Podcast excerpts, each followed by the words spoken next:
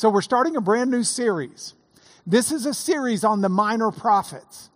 And it's going tangentially, uh, by the grace of God, it looks like Baylor's going to be publishing a fourth devotional book the third one will be out this November in time for us to give you one for Christmas, I hope, and start the new year with it. But uh, a fourth one that is on the minor prophets, a devotional book out of the minor prophets. So be praying about that as I try to write that in, in conjunction with teaching this class, uh, because it's, it's an exciting opportunity to take what we're doing and expand it in broader circles. So with that, let's get started. The first minor prophet that we're going to talk about here is the book of Joel. Now, the book of Joel is one that it's kind of hard to place. We don't know exactly when it was written. We don't know exactly uh, uh, the, the forum in which it, it took place, but I'm dealing with it first because I think there are some good indications it was most likely the first of the written minor prophets. Now you'll see as we go through it, at least my current plan is to keep the English on one side of the page and the Hebrew on another. A number of y'all who are in Greek class at the library um, may say, Oh man, I've just spent a year or so learning Greek and now you're going to Hebrew. That's upsetting. Trust me, keep learning your Greek and I'll put some Greek up there periodically. Like next, um, well, not next week, but in the, the book of Jonah, when we get to Jonah, the, the Hebrew translators took uh, that, that translated it a couple hundred years before Jesus into the Septuagint. The Hebrew translators took some of the Hebrew and translated it into Greek that adds some real good spice and color. Like the Hebrew reads that Jonah was deeply in a deep sleep in the under the deck, but the Greek people said he was asleep and snoring. And, uh, you know, so, so uh, we'll bring the Greek in where it, it illuminates some idea. Uh, but by and large, we're doing this. And that means hopefully next week, somewhere between Janet Seifert and I don't know, maybe uh, Cheryl and, and, Mike Roberts or, or something. Next week, I hope to give you a bookmark that's got the Hebrew alphabet on it. And, and just give you some information. And then maybe on the back side, it'll give information about the class so we can hand them out to people who might be interested. But we do have some people in here who read Hebrew, and we certainly have people on the internet that read Hebrew. So it'll be helpful at times to throw the Hebrew up there. If you don't read Hebrew, don't worry about it. You'll catch on to what we're talking about anyway as we go through it. Now, this week, here's our plan of attack. We're going to do three things this morning, God willing. The first thing we're going to do is we're going to put Joel into a historical context. The, the Bible's not written outside of history, it's written in history. And so we'll want to look at the historical context so that you can assess where all this stuff's going in and file it appropriately in your brain. Then after we've looked at it from a historical context, we'll look at it from a biblical context. In other words, in terms of the Bible itself, how does Joel fit in and why is it an important book for us? And then the last thing we'll do is a little bit of a taster or a teaser. We'll check out a couple of the little texts because next week, my goal is to deal with the book in greater total. So, uh, uh, with that as our plan of attack, let's get started with the historical context. Joel, I believe there's good indications that it was likely written during the 8th century BC. Now, those numbers we always have to adjust in our head unless you're used to dealing with them all the time. The 8th century BC went from 800 years before the birth of Christ to 700 years and a day. So it's the 7 uh, to 800 time era before Christ. That's called the 8th century. All right? Even though all of the 8th century numbers start with a 7, they're the 8th century. It's like we're in the 21st century now, even though it starts with a 2 0. It's not the 20th century, it's the 21st. Because you got those little tricky years, you know, like between zero and one. Anyway, all right. So, what do we know about the world during the time that this book was likely produced? Well, we know a couple of things. We know it was during the 8th century that the Olympic Games first started. And so we can categorize what was going on in Greece by the Olympic Games. 753, the middle of the 8th century, is the supposed date for the founding of Rome with Romulus and Remus.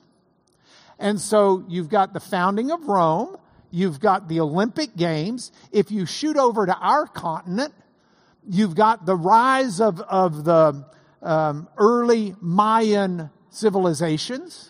Uh, this is a, a, probably an 8th century head that was found. Uh, this was actually in Mesoamerica. I think this was found in Mexico. But it gives you an idea. If you're from Ohio, the Adena people, the Adena Mound people, uh, they, they are 8th century BC. Uh, this is a relic that's found on Adena Mound up in Chillicothe, Ohio. It's a, a pipe uh, of a fellow, Native American, that supposedly would have dressed and, and regaled himself with such jewels and adornment. And so that's what's going on at this end of the country. If we want to look at literature, there's a good indication that Homer dates from the 8th century BC. Now, if you don't know who Homer is, Homer uh, is from the Turkey, Greece area, and Homer is the author, supposedly, of the Odyssey. The Odyssey tells the story of Odysseus, who, who has fought the Trojan War and has trouble getting back home, and all this chaos happens back home, and it takes him 10 years to get there, and it walks through him with the clay, cave of Cyclops and all of that kind of stuff. Um, Homer also authored supposedly the Iliad, which is the story of the Trojan War. So Achilles and, and the Achilles heel or tendon and all of that, those stories, that genre of literature seems to have been coming out of Greece, Turkey area during the same time as Joel. There's another biblical work, prophetic work in the Minor Prophets that we'll look at next, and that is the story of Jonah the story of Jonah is also a, an 8th century BC work. So if that helps you place this in some type of a context, by the way, I don't mean to be unfair, there's another literary work that may or may not have been this early, the Ramayana uh, uh, over in India, a Hindu work, and uh, Rama, it's the journeys of Rama, but uh, some people date it much later uh, around 325 or so. But again, it's a, a, it's a journey story. And it's, it's one that, that is still popular in India today. Now, if we hone in during the 8th century on the biblical lands around Israel, and when I do it on this map, it gets a little fuzzy, so we're going to change maps for a moment to get some clarity, and we'll go satellite on you we know that the Egyptian empire has already been going for a long time. I mean, if you wanted to go see the pyramids in 700, 800 BC, eh, they've already got stalls set up to sell tourist trap stuff. I mean, it's, it's been heavens when Joseph went to Egypt. Those pyramids had been there for centuries before that so so uh, don't be thinking, oh, that maybe when they built the pyramids, they they were long built before that. Uh, but but Egypt was the empire to the south of Israel. The other major empire at the time was to the north of Israel, and that was the Assyrian Empire. We will learn a lot more about that, especially as we look at the book of Jonah, which is where Jonah was sent to Nineveh which was one of the major cities of the Assyrian Empire. The Assyrian Empire is one of the most impressive and enduring empires of history. And we actually have a lot of knowledge about it. It's just not one that we typically study in our schools because we're more products of the Roman Empire. So we spend more time talking about Western civilization in that sense. But we will dig into the Assyrian Empire. Now, between Assyria to the north and Egypt to the south, you've got a lot of nomadic tribes in the desert area, moving from oasis to oasis. But there's a strip of land that goes down here that the satellite shows you with some greenery. There's life in that land. That's, that's a land that's flowing with milk and honey. And that's where God placed Israel. And it's real interesting because if you want to be an Egyptian and you want to fight Assyria, you're not going through the desert. You're traipsing right through Israel. And if you want to be Assyria and you want to take down Egypt, you're not going through the desert. You go right through Israel. And this placement of Israel placed it in a very precarious situation because it was always either going to be conquered by one of the and have to pay vassalage to one of the major empires or it was somehow going to be strong enough to stand by itself. And and God put Israel in a place where Israel had potential to be a beacon to the known world and civilizations around it in a powerful way. But God says that's only going to happen if you're a beacon for my good. You turn to idolatry and all the rest, and I'll just let the nations have you, have their way with you. And so we'll walk through that as we walk through the minor prophets. That history is part that I'm not going to detail today, but I'll be detailing it as we go along as we work through these minor prophets because it's fascinating. We have so many records of the Assyrian Empire now uh, that were discovered, a bunch of them at Nineveh during the excavations of Nineveh. But, but we've got records that give us a lot of information about Shalmaneser and Tiglath-Pileser, and, and, and it's going to be really fascinating. If you love history, you'll love it. If you hate history, you'll still love it because I want you to really bad. Now, by the time we're in the 8th century, though, Israel is no longer just Israel. If we speak of Israel, it's also called Samaria at that time. I'll give you more details about that later because it becomes more relevant later. But that's the northern part of Israel. The southern part of Israel is called Judah which is the main tribe in that southern part of Judah. So the, the, the kingdom of the Hebrews has been divided at this point. And I think it's useful as we continue through the historical context to add the biblical historical context so that you've got this in your brain. Depending upon how you date things, and I am called a quote, late dater, and by that, it doesn't mean that Becky and I go out like at nine o'clock at night. I'm a late dater in the sense of the Exodus. I place the Exodus in the 1200s instead of the 1400s. But somewhere in that area is the Exodus where Israel is called out of Egypt. Now, as we continue to fast forward, we get to the 1000 to 962 era, era, and that's the reign of King David. So you've got David on the throne. David's got a son named Solomon. Solomon sits on the throne when David's dead. Solomon dies, and that's when Israel splits because his son can't hold it together. And so you have a division of the nation of the Hebrews in 922 into that northern kingdom and that southern kingdom.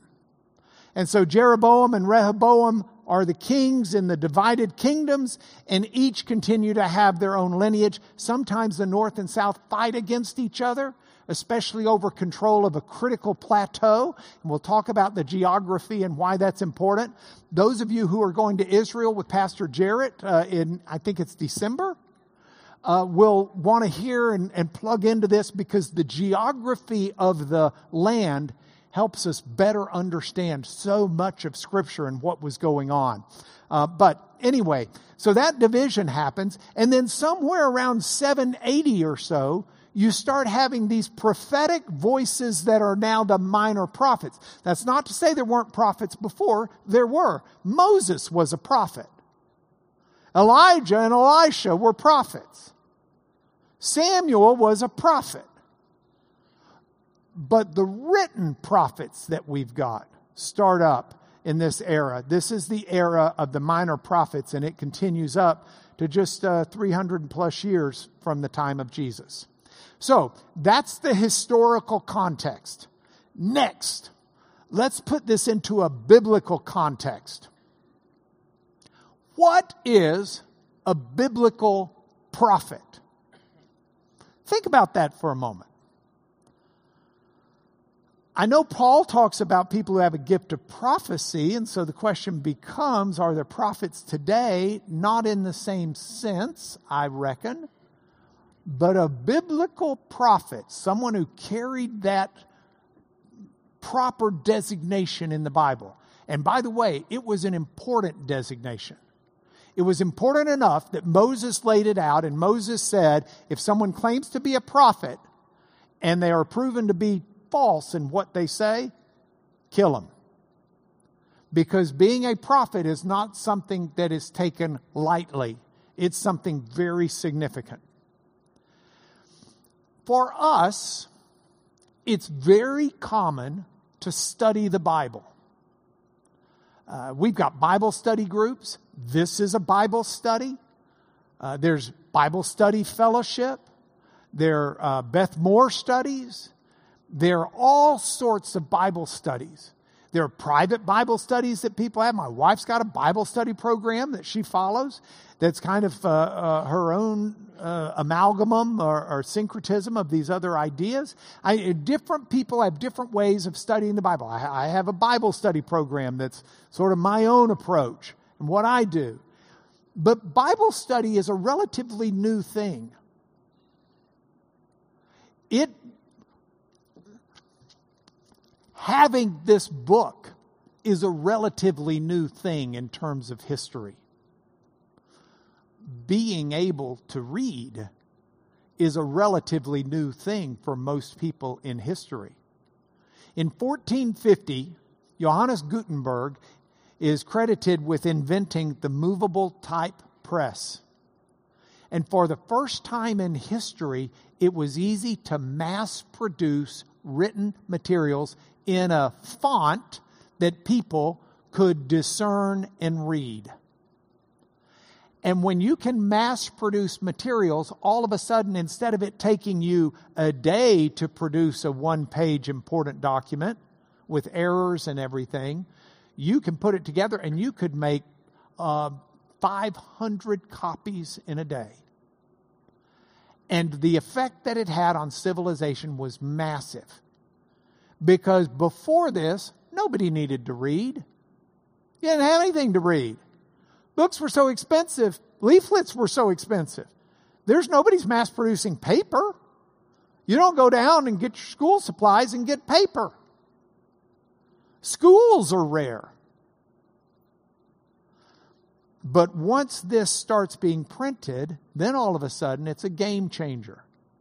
And now you've got an outcry for the Bible to be put into a language that people who have learned to read suddenly can read. And so there's the outcry that changes the Bible. At the time, the predominant Bible used in Western world was in Latin, the Vulgate. Vulgate comes from the Latin word that is vulgar. It means commonplace because that was the common tongue at the time the Vulgate was produced. In the Eastern Christian world, they by and large still use the Bible in Greek. But I, I don't know how your Latin is. I took it for a few years. Mine's pretty weak.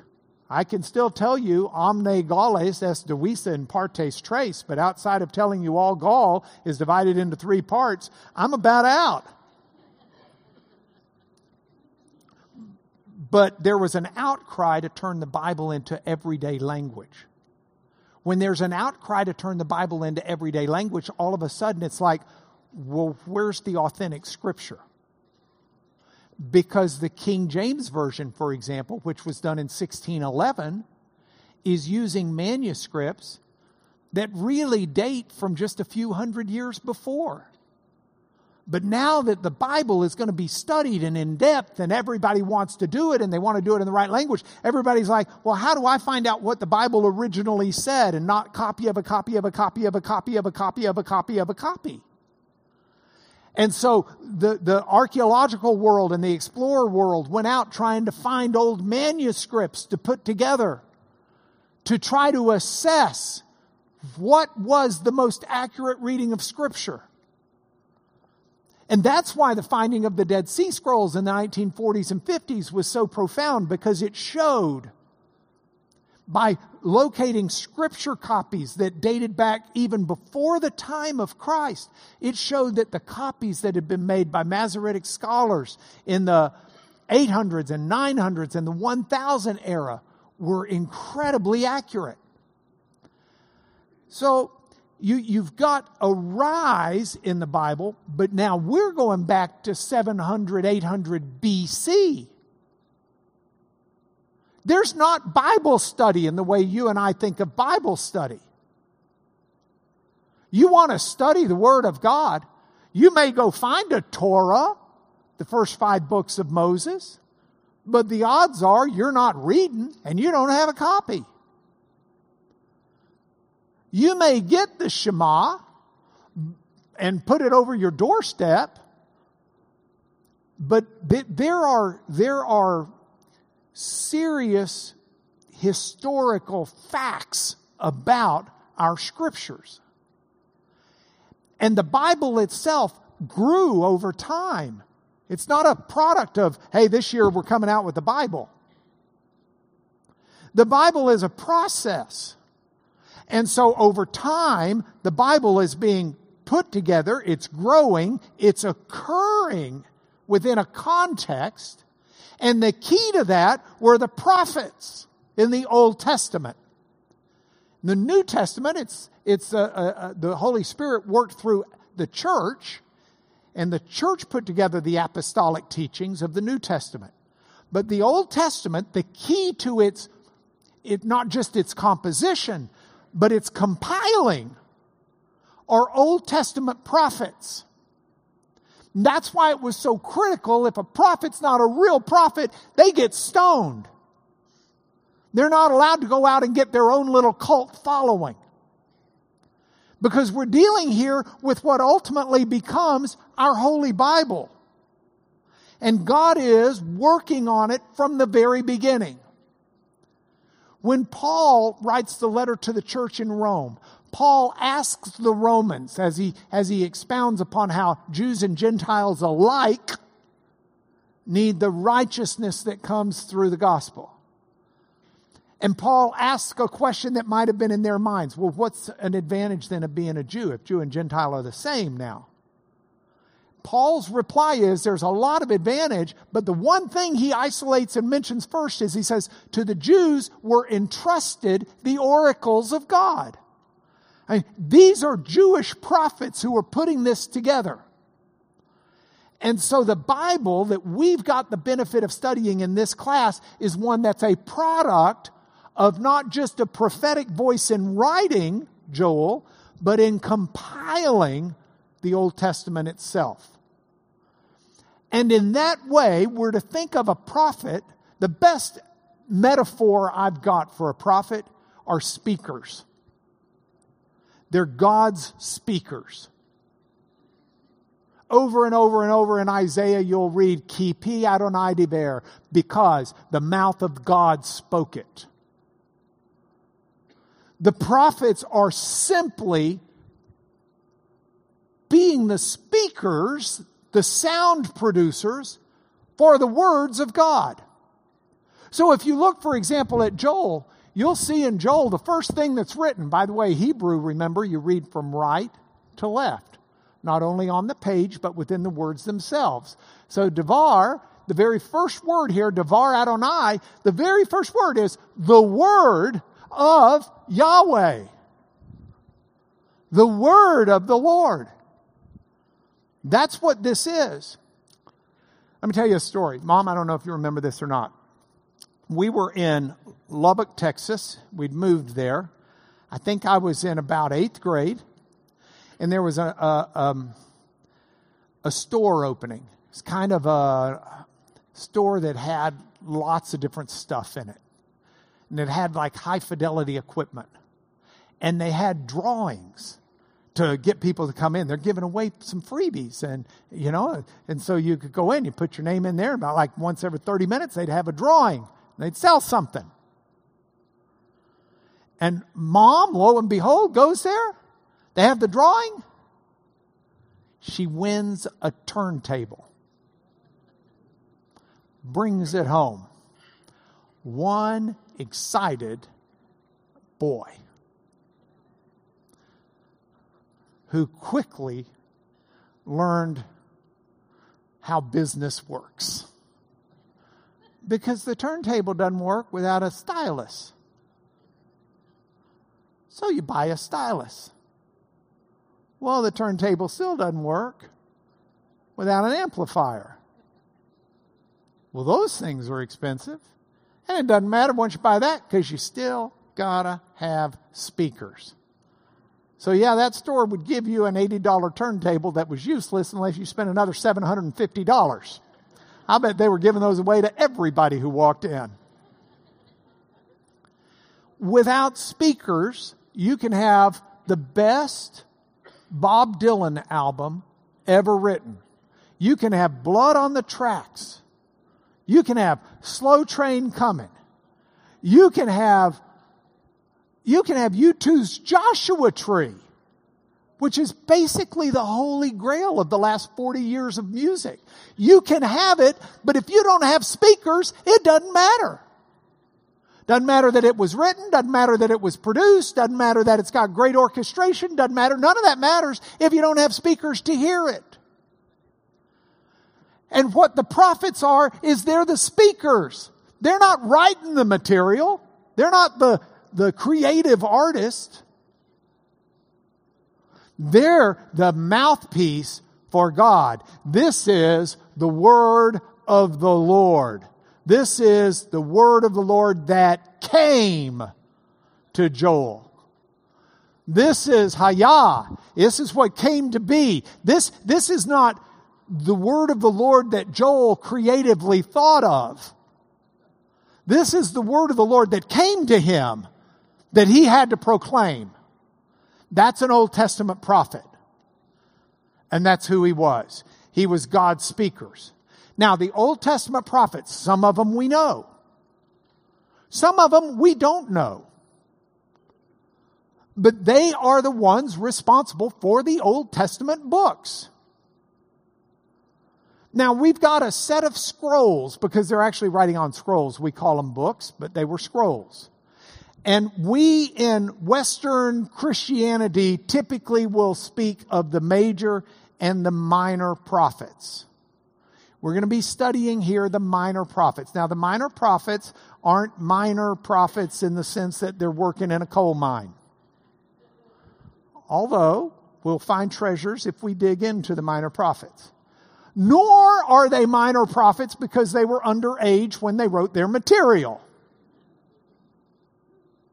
Although the size is part of why, mainly why they're called minor prophets, but not age. Think of the big and the little dipper. Ursa Major and Ursa Minor. The Big Dipper, Ursa Major. The Minor Dipper, Ursa Minor, the Little Dipper. In that sense, minor prophets. They're small prophets if we look at the way Christians typically categorize Old Testament books, the first five are the books of law. They are the, uh, uh, no, they're the books of the law. Then you've got history. Then you've got poetry. Then you've got the major prophets. And then you have the minor prophets. Now, that's the Christian organization of the Bible. The Hebrew organization is different. The Hebrew Bible is called the Tanakh. Tanakh comes from three different words that are kind of combined. The T stands for Torah. Those are the five books of Moses Genesis, Exodus, Leviticus, Numbers, Deuteronomy. So you've got those five books. That's the T Torah. The, here, let me throw it up. Five books of Moses. The, the Navim, Nevi'im, actually, it's got the two e, uh, I sounds. The Nevi'im are the prophets. In the Hebrew Bible, the prophets include Joshua, Judges, 1st and 2nd Samuel, 1st and 2nd Kings, what we would call the major prophets, with one exception, and what we would call the minor prophets, which they call the 12, because those 12 minor prophets all fit onto one scroll. So in the Hebrew world, you've got the law and the prophets and the ketuvim. The ketuvim, that means the writings. So this is Psalms and Proverbs and Job and the Song of Solomon and Ruth and Lamentations, Ecclesiastes, Esther. Daniel in the Hebrew Bible is put in the writings section. In the English Bible, we tend to think of it as a major prophet, Daniel. But they don't include him there. Um, Ezra, Nehemiah, and Chronicles, 1st, 2nd Chronicles. Those are the writings. But all of these are compiled by prophets. They're not just written prophetically by people who are speaking on behalf of God, they're compiled prophetically. And this is why, if you see a passage like Luke 24 44, it's a great passage where Jesus is talking. Luke 24 44. It's the resurrection time of Jesus. Jesus says, look at, let's see. He spoke to them, Jesus spoke to them. These are my words that I spoke to you while I was still with you that everything written about me in the law of Moses, the Torah, the prophets, the Nevi'im, and the Psalms, which is another reference for the Ketuvim, the writing section. Uh, Psalms is by far the largest section of that. In fact, it takes up over half of it. Uh, not quite, but it's, it's huge. So some would just reference this third category as Psalms. But Jesus, it gives us an indication that those sections of Old Testament scriptures were already in place at the time of Jesus. So now, we've got the historical context and we've got the biblical context. But I can't let you leave without us checking out some texts because I want to whet your appetite for next week. Okay? So, here's the process we're going to use. I'll throw Joel 1 1 back up there. The word of the Lord they came to Joel, or Yoel, the son of Pethuel. Now, word of the Lord, Devar Adonai, is an important start to this. You'll notice in English that Lord is written in all capitals. It's very important. It's important in Joel, it'll be very important in Jonah because these words in Jonah get really thrown around in very deliberate ways. And we need to know these words to best understand Jonah. But it's important that we know that this Yod, Hey, Vav, Hey, those letters in Hebrew, Y, H, W, H, those indicate the name of God. When Moses is confronted by God in front of the bush that's burning, Moses says, I need to know your name to tell everybody. After all, I'm going down into Egypt where they have thousands of gods. What's your name? God gives him that name, Yahweh. Yod He Vav He. I'm saying Yahweh. It's probably not even remotely how it was pronounced. We don't know how it was pronounced because historically, at some point, the name was deemed so holy that a Jew would not only, or a Hebrew, would not only not say it, but frequently wouldn't even write it.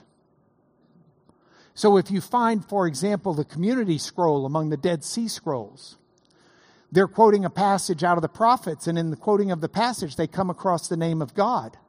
and they just put four dots there instead of writing the letters.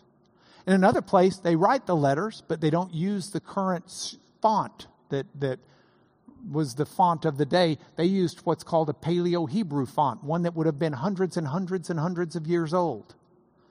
But a good Jew, when they're reading through this even today, will see this and won't try to say Yahvah, which is the way you'd pronounce it if you were reading it, Yahvah. Instead, they would say uh, Hashem, which just means the name. Or they might say Adonai, which or Adonai, depending if you're Ashkenazi, which means Lord, just generically. But there's a difference between the Hebrew word for Lord and the name of God. And so Bible translators struggle to figure out how to best convey it. The King James conveys it by translating it Jehovah. But most English translations translate it Lord, but put it in all caps. It's just the ORDs in a smaller font of the same cap. So this is the word of the Lord. And this word of the Lord comes to Yoel. Yoel. Now, you see this first letter on Yoel? It looks like a, a comma that's raised up high. Can you see that to this side of my hand? It's, it's that one right there. You see it? That's the first letter of God's name. And so that's what it means when it's put onto a name Jehovah or the Lord, the name of God. And so you've got the name of God, El. Jehovah is God. El means God. So Yo, Joel's name, Yoel's name, means Jehovah is God. Now, this is written from the mouth of the Lord. So the mouth of the Lord wants you to know this is the word of the Lord that came to the man whose very name says that the Lord is God. And he's the son of Pethuel. But Yoel is Jehovah is God. Pethuel likely means the sincerity. Patah of El, God. Again, that same last two letters, same last two letters. That's the generic word for God in a singular form. And so Jehovah is God. The word of Jehovah came to Jehovah is God, the son of the sincerity, the heartfeltness, the earnestness of God.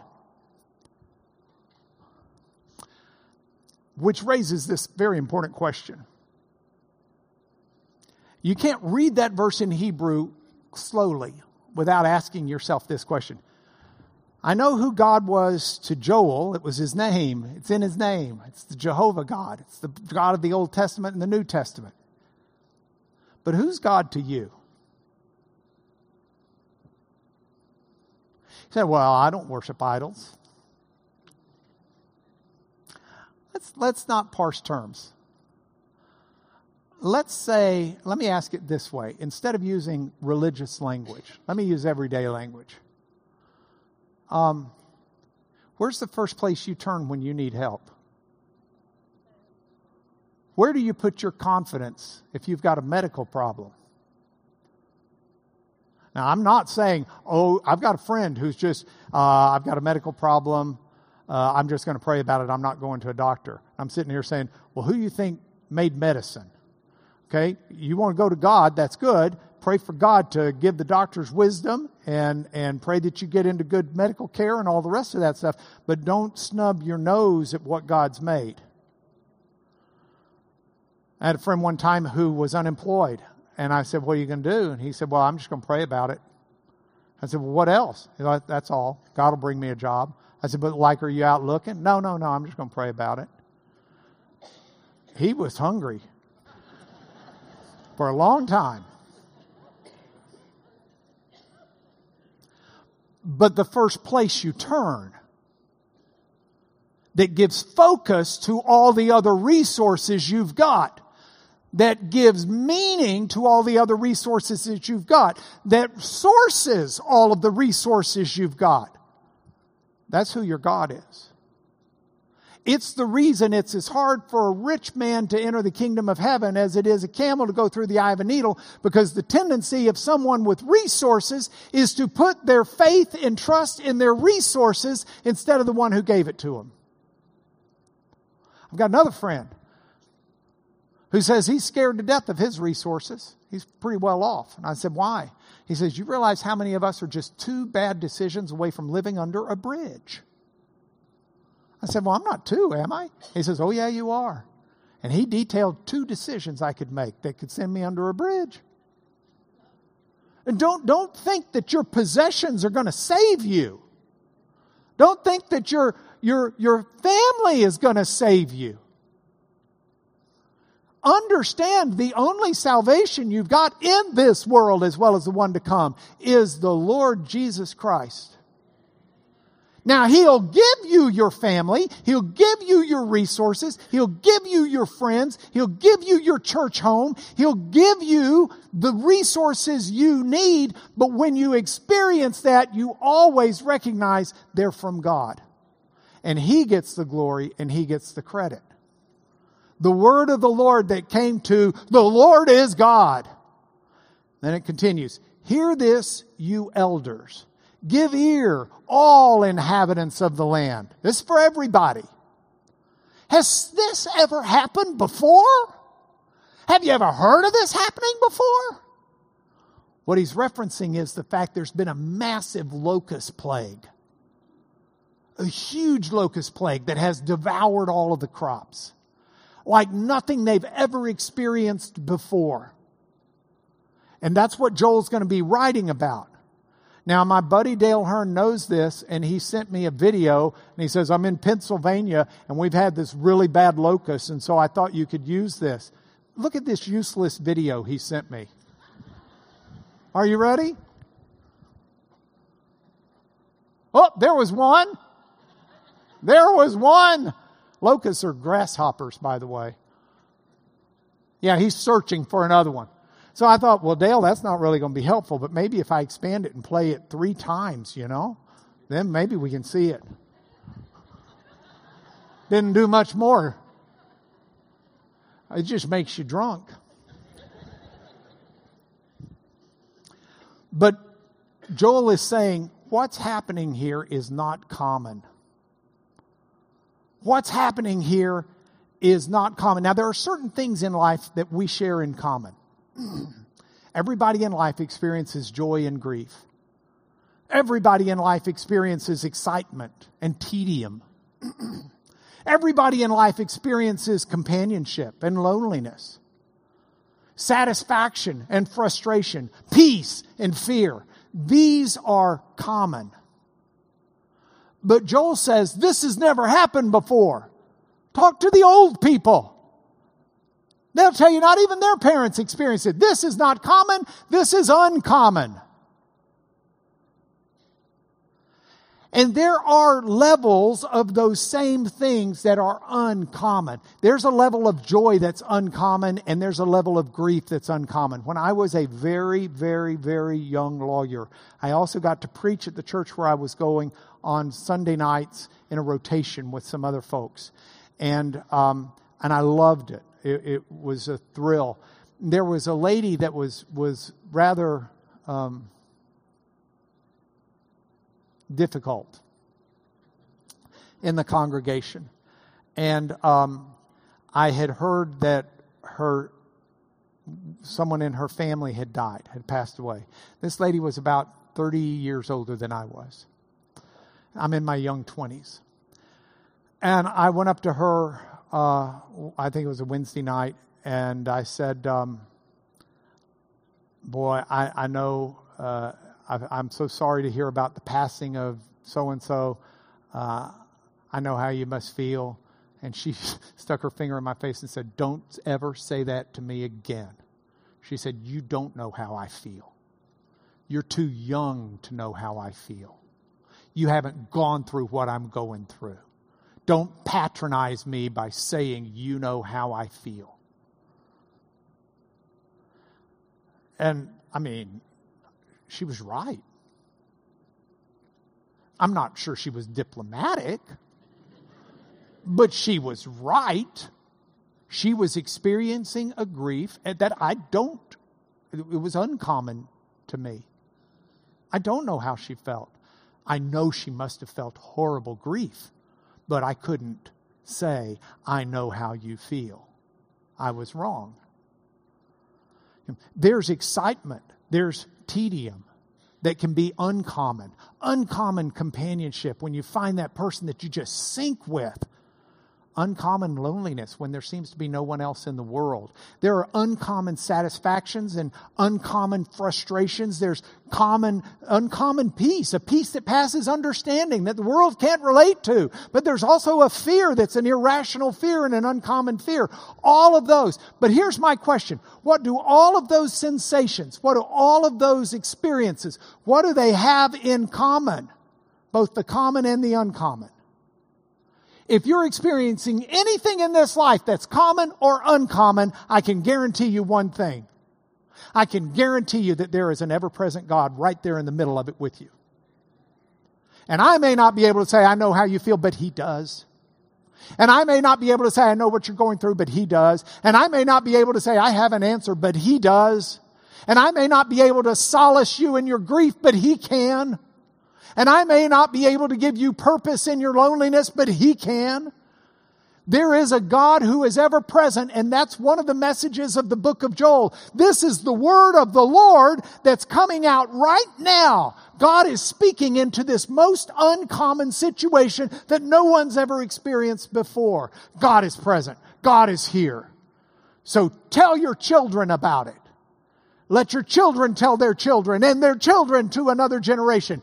Look, if you didn't know the word bane, bin, bane, B-N kind of sound, means child, son, but generically children. This is L to your children and to their children, to their children, and to their children.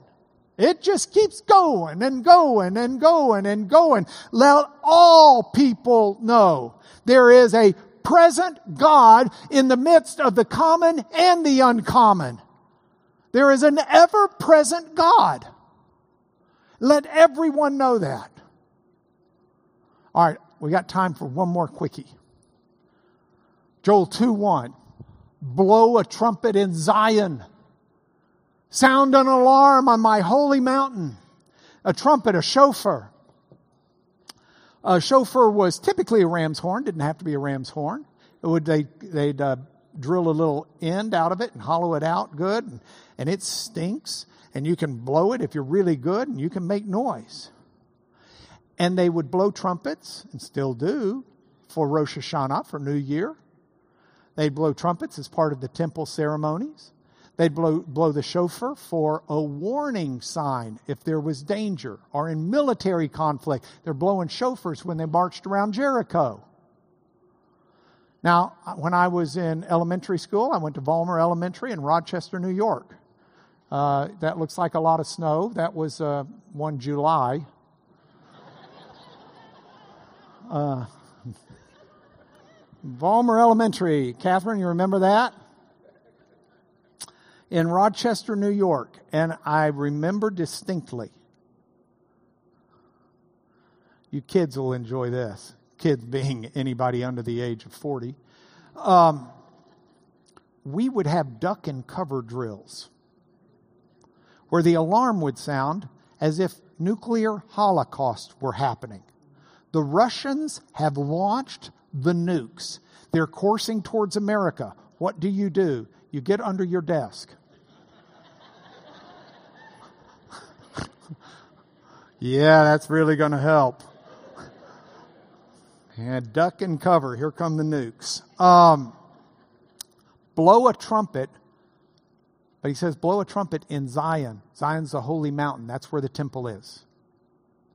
Blow the trumpet in Zion. Sound an alarm. This is, these are the words of God on my holy mountain.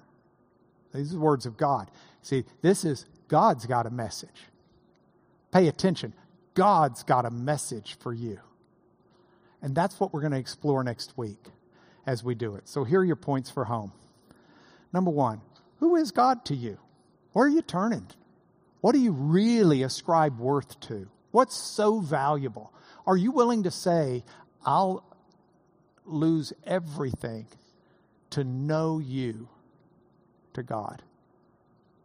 That's a scary thing to do. But whoever God is to you, make sure it's the Lord. And if it's the Lord your God, then tell everybody what He has done and who He is and how He's present in His life and that He has a message.